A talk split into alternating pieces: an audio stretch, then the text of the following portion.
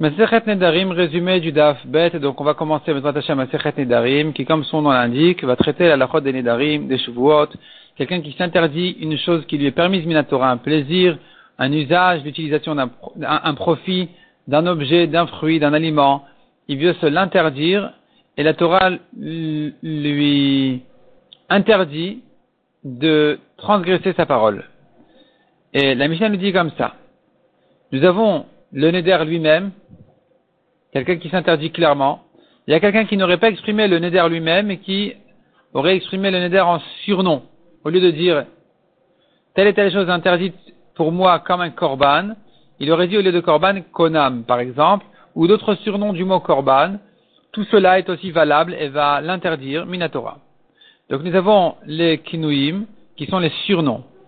Et donc ces surnoms-là, sont considérés comme le neder lui-même. Pareil pour une chevoie, un cherem, un, un, nazir qui viendrait dire je suis nazir, il aurait prononcé ça en, surnom, au lieu de nazir, par exemple, il aurait dit nazik.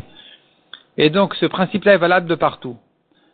L'Agmara explique qu'il y a une autre notion encore qui n'est pas citée dans la Mishnah, qu'il faudrait l'intercaler ici dans l'introduction de la Mishnah, qui dirait non seulement les kinouim, mais il y a aussi une chose qui s'appelle des yadot, c'est-à-dire nous avons le neder lui-même, nous avons le surnom, nous avons Yad, la hanse du Neder. C'est comme quelqu'un qui viendrait saisir un objet, il peut l'attraper directement et il peut tenir sa hanse. C'est-à-dire, il tient la hanse et l'objet vient avec. Ici aussi, il exprime une idée de Neder sans prononcer le Neder et on comprend de là qu'il voudrait s'interdire en Neder. Et donc c'est quelqu'un qui dirait je suis écarté de toi, éloigné de toi. Et donc ici aussi il serait interdit comme un Neder. Nous avons encore un cas Quelqu'un qui dit je suis menoudé pour toi. Comme un menoudé qui n'a pas droit, qui est écarté de la communauté, lui aussi vient s'interdire sur son ami. Et à nouveau, Rabbi Akiva, euh, ici, en hésite, et la Mishnah dit Rabbi Akiva, il hésitait quoi décider sur ce cas-là, et il penchait plutôt dire que c'est interdit, donc il, allait plutôt vers la Khumra. Donc comme on a vu, la Gemara explique que dans la Mishnah, il fallait ajouter encore le sujet des Yadot. D'abord, la Gemara demande pour quelle raison chez nous, dans les Darim, on a cité tous les, types de Nedarim, en disant les Kinouim, donc les surnoms des Nedarim, des Shavuot, des Haramim, des Nezirut, tout ça, c'est valable. Alors que quand on arrive à Masechet Nazir, la Mishnah ne les cite pas tous, elle dit que, elle ne parle pas que de Nezirut. Pourquoi cette différence? Répond la Gemara. Nedarim et Shavuot sont cités ensemble dans le Pasuk, donc il fallait déjà citer les deux en même temps. Et puisqu'on en a cité deux, on a déjà ramené tous les autres passages. Simplement, on a dû intercaler Haramim entre Nedarim et Shavuot, parce que les Haramim ressemblent plus aux Nedarim, et donc il fallait les dire à côté des Nedarim.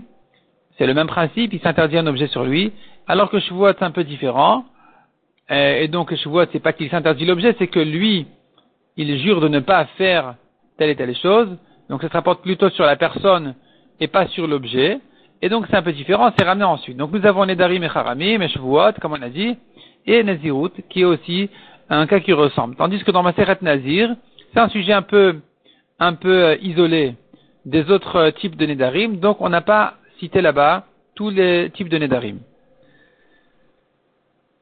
La Gemara demande, mais si comme ça, pour quelle raison la Mishnah qui a commencé par introduire les kinouim et ensuite les yadot, c'est-à-dire les surnoms et ensuite les yadot qui est la hanse du neder, comme on a dit, il a dit, il n'a pas prononcé le neder, même pas le surnom, il a simplement exprimé une idée de neder ça, ça va l'interdire aussi fort que le Neder lui-même, eh bien, pourquoi est-ce que la Mishnah a commencé par expliquer les Yadot alors qu'elle aurait dû d'abord traiter les Kinouim qui ont été introduits avant les Yadot? Répond la Gemara, non, ça c'est pas un problème. On voit souvent dans le chasse, on voit souvent que la Mishnah introduit deux choses et, selon la conclusion de la Gemara, des fois elle commence par traiter la dernière chose et ensuite elle revient à la première. Des fois elle commence par traiter la première chose et ensuite elle passe à la deuxième. Donc finalement, le Tana n'est pas, n'a pas d'habitude, il n'y a pas de règle très, de règle obligatoire à ce, à ce niveau-là. On peut faire comme ça, on peut faire dans l'autre sens, les deux sont valables. La Gemara dans le suivant va donner encore d'autres réponses. Euh, comment ça se fait que la Mishnah a commencé par traiter le cas des Yadot, des Hans, et, elle n'a pas encore expliqué quels sont les Kinouim. La Mishnah aurait dû nous dire, comme on a dit, quels sont les Kinouim d'un Korban? Dis-moi, Konam, Konar, Kona sont les Kinouim d'un Korban? Ça, la Mishnah pas, ne l'a pas dit encore. Elle a laissé ça pour la Mishnah suivante. Elle a commencé par les Yadot. Donc pour quelle raison elle a commencé par les Yadot? Alors que dans l'introduction, on a vu d'abord les Kinouim et ensuite les Yadot